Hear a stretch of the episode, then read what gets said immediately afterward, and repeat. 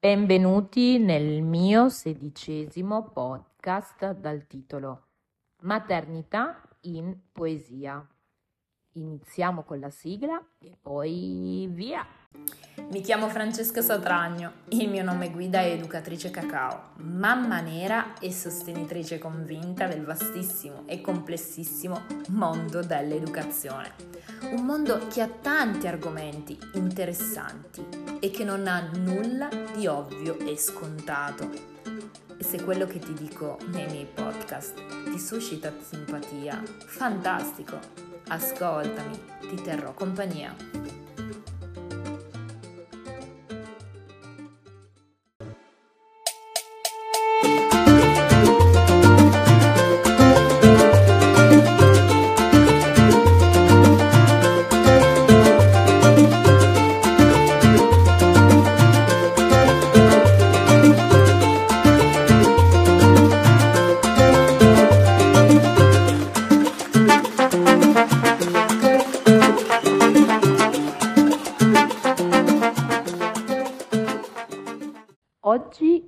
Abbiamo Chiara Brasacchio, un'amica e una collega che ha avuto una splendida bimba da poco.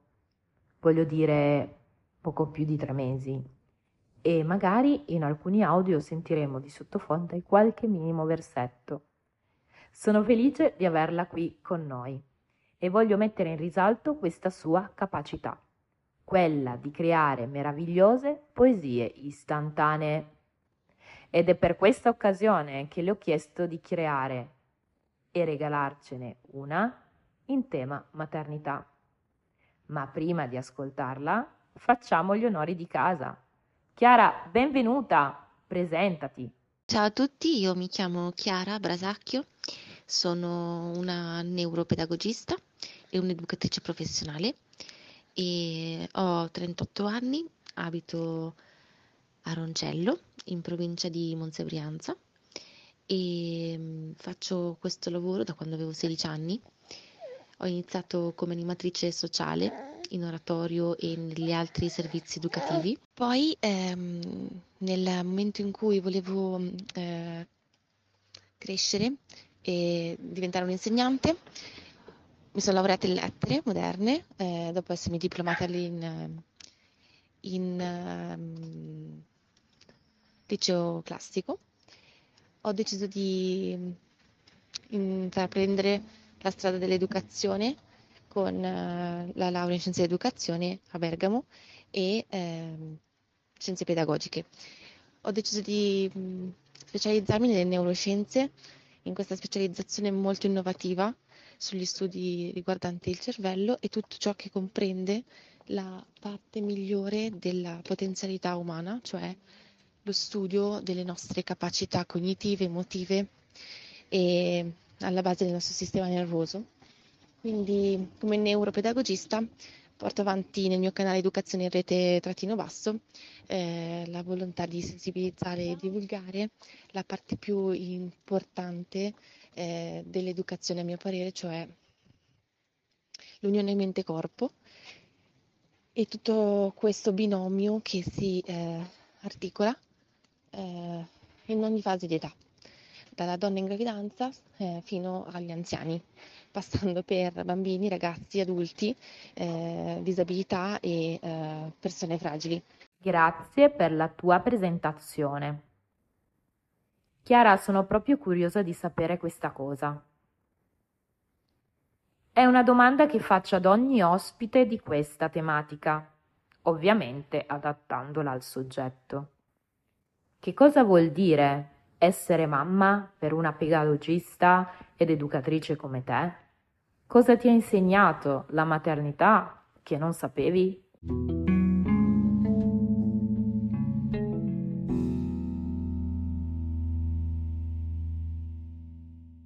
Cosa mi ha insegnato la maternità e eh, essendo educatrice e pedagogista?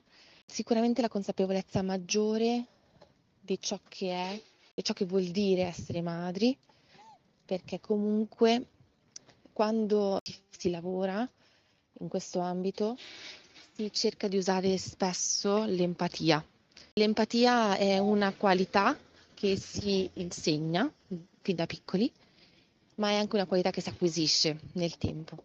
Quando sono diventata mamma ho capito che tanti processi interiori miei, innati, erano ben strutturati, quindi eh, ho potuto avere maggiore consapevolezza di ciò che stavo vivendo, nel bene e nel male, che siano stati momenti difficili, momenti di gioia, momenti di difficoltà e le sfumature delle emozioni ho potuto maggiormente viverle e comprenderle, grazie sempre anche all'aiuto degli altri, che è fondamentale.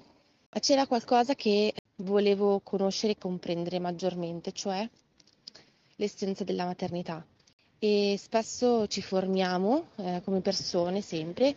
Siamo ormai in una società di, eh, in cui la, i mezzi di comunicazione e di informazione sono diffusi. L'alfabetizzazione, il modo in cui ci approcciamo a ciò che non sappiamo, quindi l'ignoto, è ormai all'ordine del giorno. Cioè, mm, non so che tempo c'è, eh, mi informo, non so che cosa mangiare, c'è una ricetta nuova, eh, è uscito un nuovo libro, vado a comprarlo in, bibli- in libreria o sui social o sulle piattaforme commerciali, Amazon piuttosto che altri. E non voglio fare pubblicità, però la questione è che la cultura è alla portata di tutti e anche la maternità sta diventando diffusa nell'informare, nel conoscere, nel comprendere, dai profili Instagram, Facebook ai eh, social, c'è una diffusa volontà di informare le mamme, maggiormente secondo me di più di prima. La questione è questa, che eh, si è persa secondo me di vista il fatto che ogni mamma possa ascoltarsi e sentire dentro questa essenza della maternità, perché si possono leggere libri e conoscere consulenti di ogni tipo, del sonno, dell'allattamento, piuttosto che ehm, avere una puericultrice, un'educatrice, una, eh, una consulente mindfulness, baby wearing, piuttosto che tutto il resto che gira intorno e all'infanzia. Ma ci si è dimenticati a volte fond- del fondamento, a volte ci si dimentica di questo fondamento che è l'educazione ed è una scienza umana che ha e merita eh, rilievo con tutto quello che comporta ogni scienza, cioè ogni teoria è valida fino a che non è detto il contrario. E l'evoluzione della donna, secondo me, passa anche attraverso come si vive la gravidanza, come si vive il proprio lavoro, come si ritorna al lavoro dopo aver avuto una, una nuova persona dentro di noi che entra nel mondo, come si gestisce il rapporto che si ha personalmente con la propria vita, la propria famiglia, il proprio essere al mondo. Detto questo, ritengo che la maternità sia un modo per conoscere meglio il proprio corpo femminile, è una uh, scelta.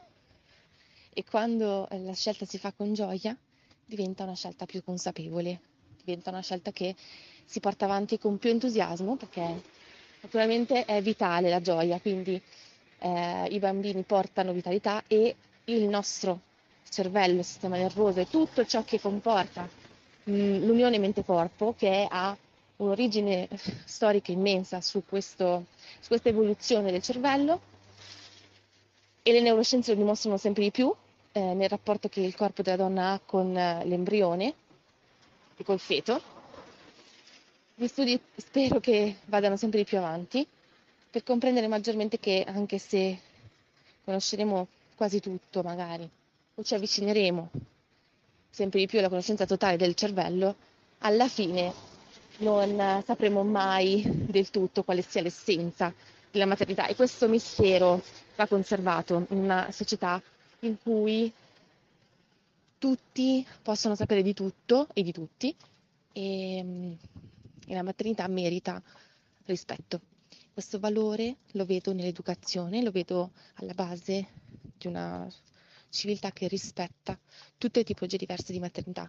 E mm, l'essere pedagogista inserito eh, in questo periodo della maternità, appunto, eh, conserva ancora di più una ricchezza immensa che è quella della diversità e dell'accettazione in una società che ha bisogno ecco, anche di questo ulteriore valore che a volte viene messo da parte, o meglio, viene eh, poco incluso tra gli altri valori.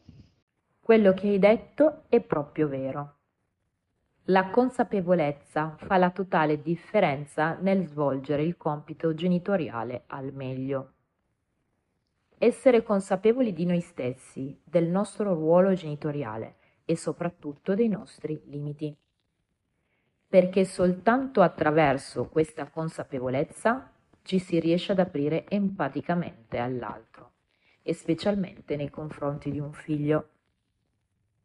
Mettendoci in questa predisposizione totale di ascolto, ci mettiamo in una posizione per sviluppare un buon livello di alfabetismo emozionale.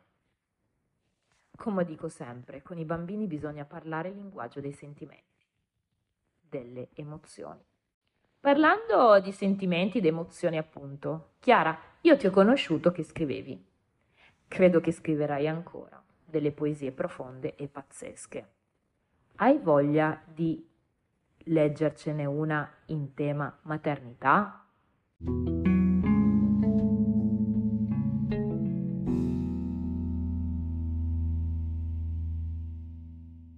Poesia sul tema maternità. Pioggia che scende, cuore che sale, un sorriso dietro ogni ombra. La difficoltà del giorno si vive al momento L'eterno ritorno, mai andato, è ciò che cerchiamo quando svanisce tutto ciò per cui abbiamo lottato. Cosa rimane? Cosa invade? Cosa spinge quell'eterna gioia di rivederti di nuovo da me ogni giorno che passa non scompare. La vita passa, ma non scompare. Gli istanti sono sempre presenti, eppure quel velo di malinconia, solo, solo, soltanto le mamme lo sanno e solo le donne lo sanno e solo i figli lo sanno ciò che invade, la speranza fatta di occhi piccoli, piccoli e fragili e forti. E quando siamo forti, siamo anche madri, non solo donne, madri. E anche se non siamo madri, a quel punto diventa una gioia l'essere al mondo, l'essere parte di. E quel parte di non è mai completo, perché serve un'altra parte di noi nel mondo con il legame migliore che ci sia, quello più in alto, quello più grande, non immenso, più grande. Il cuore vede l'immensità sul cielo e nella profondità del mare. Quel cuore lì ha bisogno di sostegno. La maternità, la gioia della maternità. No ansia, no, di no, perché è quella la via, quella è la gioia. Solo con gli occhi, piccoli e fragili, ma forti, puoi, puoi capirla e puoi comprenderla. È la pioggia che scende e il cuore che sale. Grazie Chiara per questa tua profonda poesia. È bellissima. Mi piace la parte in cui dici le mamme lo sanno, i figli lo sanno, la speranza fatta di occhi piccoli, piccoli, fragili e forti, e quando siamo forti siamo anche madri. Stupenda.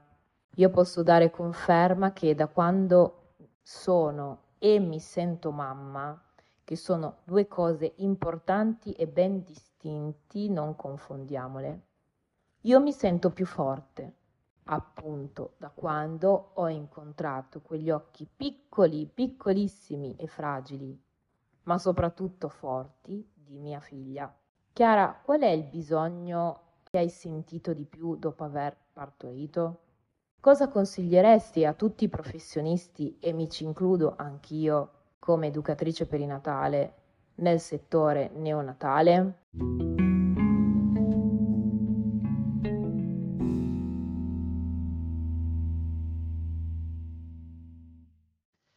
Ti ringrazio Francesca per avermi fatto questa domanda perché è anche un modo e una mia esigenza eh, di poter esprimere il mio parere personale e professionale. La cosa principale, eh, la cosa più importante che ho avuto bisogno, di cui ho avuto bisogno eh, dopo aver partorito ehm, è un insieme di ehm, approcci, un insieme di, secondo me, prospettive che sono mancate. Cioè, mi spiego, ehm, ci si pone sempre nell'obiettivo di chiedere cosa hai bisogno dopo che partorisci.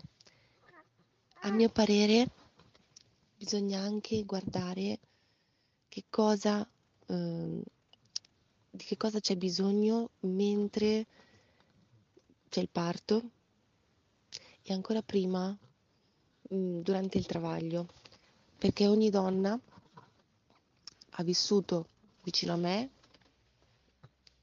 il travaglio, compagni di stanza e anche personale ehm, ausiliario, sanitario, sociosanitario. E, e ciò che è mancato e ciò di cui avevo bisogno era sapere che c'era una persona o più persone che erano lì al posto di ehm, di mio marito, di, della mia famiglia, visto che ero da sola e sono passati, ehm, come dire, dei giorni e mio marito veniva soltanto la mattina e poteva andare via alle 11.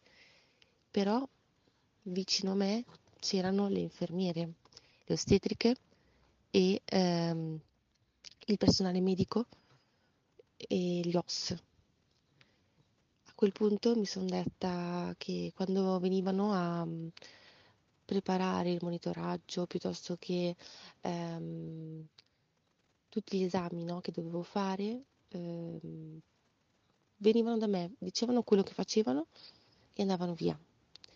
E, e io mi, mi, sentivo sola, cioè mi sentivo comunque parte di un, qualcosa che non, non sapevo, perciò è vero che mi dicevano che cosa fare e l'ignoto veniva in qualche modo ehm, spiegato man mano, passo dopo passo, ed è stata una correttezza e una trasparenza anche nei miei confronti che ho apprezzato. Quello che mh, poi succedeva è che i lassi di tempo erano molto dilatati e quindi eh, se una donna appunto aspetta la dilatazione giusta per andare poi in sala parto, eh, la compagnia, quella che viene chiamata compagnia, ma che è una compagnia da supportare, cioè da, da sostenere, eh, non c'era, c'era il silenzio, c'ero io e c'era la mia bimba. Quindi nel momento in cui ehm, il tempo passava e anche la notte, piuttosto che eh, le donne che poi venivo, cioè vedevo eh, sia venire a partorire con la valigetta eh, per il parto cesareo programmato, sia quelle che avevano il parto d'urgenza cesareo, sia eh, le emergenze che eh, in quei giorni tra l'altro erano molto intense, intensificate.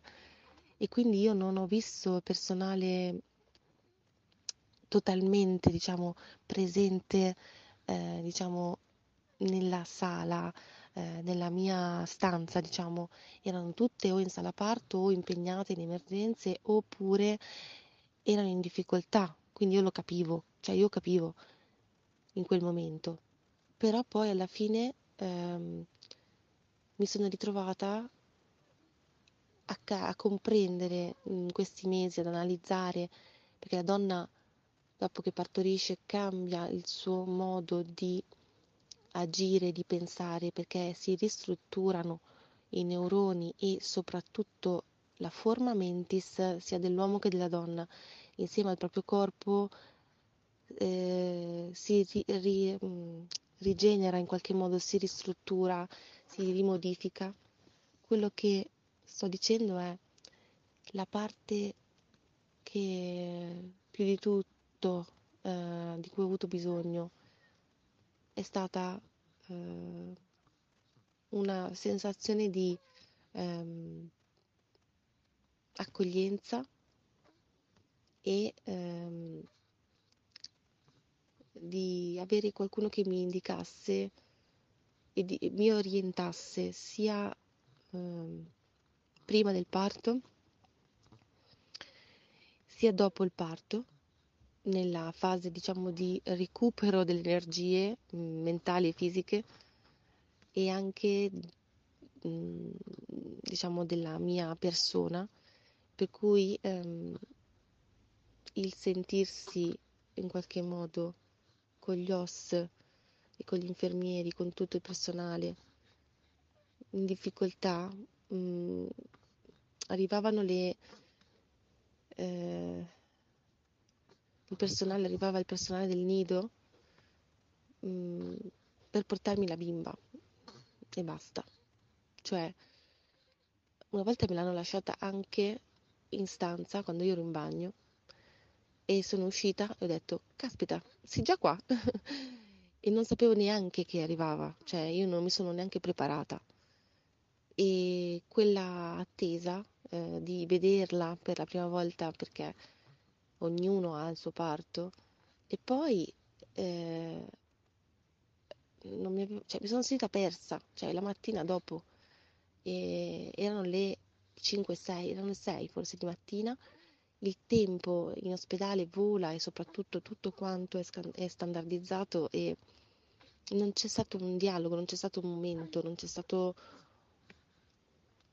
un accompagnamento eh, nella costruzione del rapporto che si ha con questa nuova persona che entra in una stanza eh, dal nido piuttosto che mm, diciamo dal che magari non è stata con te tutta la notte come magari capitava di vedere e, e lei, la mia bimba, mi ha dato la possibilità di comprenderla.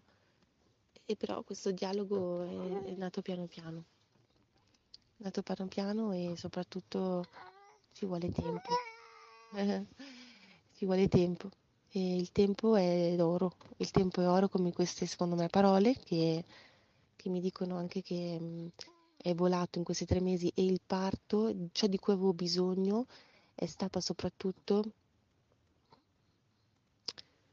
eh, l'accoglienza che poi ho rivisto nei giorni dopo perché io ho deciso di vivere il parto come ognuna, ogni donna decide eh, e di ritornare lì in quella stanza, di risalutare le persone eh, la settimana dopo non solo di fare la visita di ricontrollo per la mia bimba, ma di ricontrollare, rivedere, risalutare chi è che mi era stato vicino.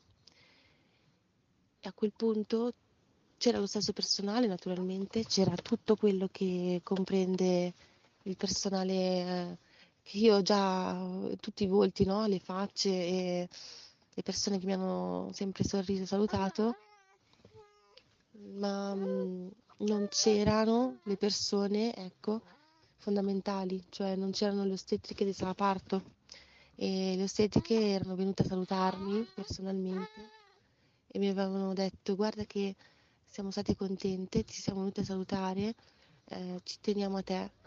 E è venuta, diciamo, è venuta però in un momento in cui eh, tutte le energie fisiche, mentali, psicofisiche non avevano valorizzato quel saluto e quindi l'ho fatto io la settimana dopo. Detto questo, la mia bimba ha bisogno di me e adesso vi saluto, vi abbraccio e vi saluto. Grazie, grazie Francesca, grazie di tutto. Assolutamente, sono in completa linea con te. È importante che ci sia sostegno alla mamma e che non venga mai assolutamente lasciata sola prima del parto e dopo il parto. Ed è importante che queste strutture sanitarie, gli ospedali, vengano messe all'interno quelle figure volte al sostegno emotivo alla mamma e non solo ed esclusivamente fisico, Per carità, è molto importante il sostegno fisico, ma l'aspetto emotivo è importante che venga preso in considerazione più seriamente. Grazie per aver raccontato la tua esperienza personale così dettagliata.